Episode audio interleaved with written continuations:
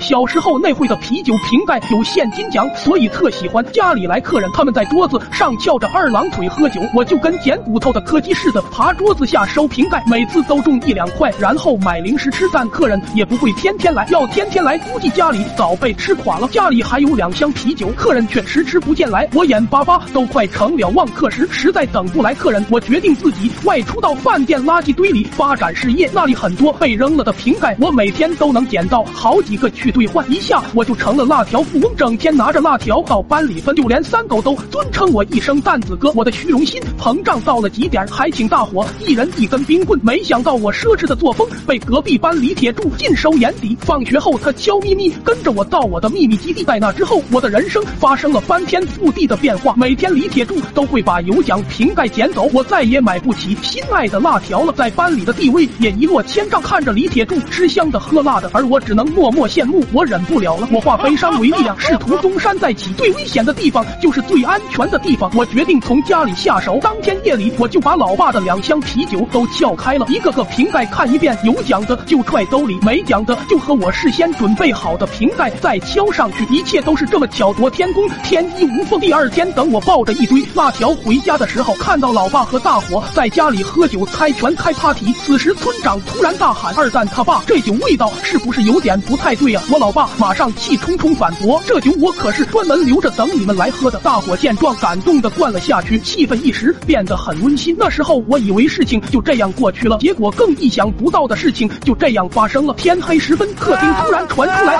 我老爸的鬼哭狼嚎。我一出来就看到老爸捂着肚子在地上滚来滚去，这一幕显然超过了我的理解范围。我走上前踹了老爸一脚：“老头，你在表演摔跤吗？”老爸条件反射也给了我一脚，脸露痛色：“送送老子去医院！”我一听也是不敢违背老爸遗愿，马上扛起他就是一顿猛冲。结果来了医院，更惊悚的事情出现了，在病床上躺着大伙怎么都是在我家喝酒的。我开始意识到大事不妙，刚想逃跑，刚进门的老妈马上逮住我。当晚鼻青脸肿的我就和大伙一起躺在了病床里。那时候我才知道，原来跑气的啤酒喝了会闹肚子。你们以为这就结束了吗？事情远远没这么简单。当我出院的那天回到家，看到大伙都在迎接我，我很是感动。结果当他们掏出了手上的武器，我才知道原来我的小命快不保了。